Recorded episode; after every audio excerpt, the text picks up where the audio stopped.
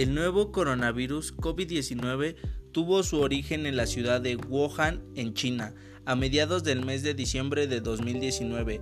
Las autoridades sanitarias de Wuhan detectaron una serie de casos de neumonía producida por una causa desconocida.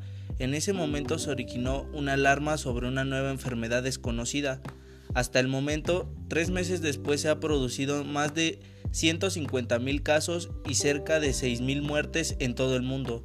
Según los datos del Centro Europeo para el Control de Enfermedades, una primera investigación posterior sobre el origen de esta enfermedad determinó que se trataba de un nuevo tipo de virus de la familia Coronavirus, emparentado con el síndrome respiratorio agudo severo y con el síndrome respiratorio de Oriente Medio.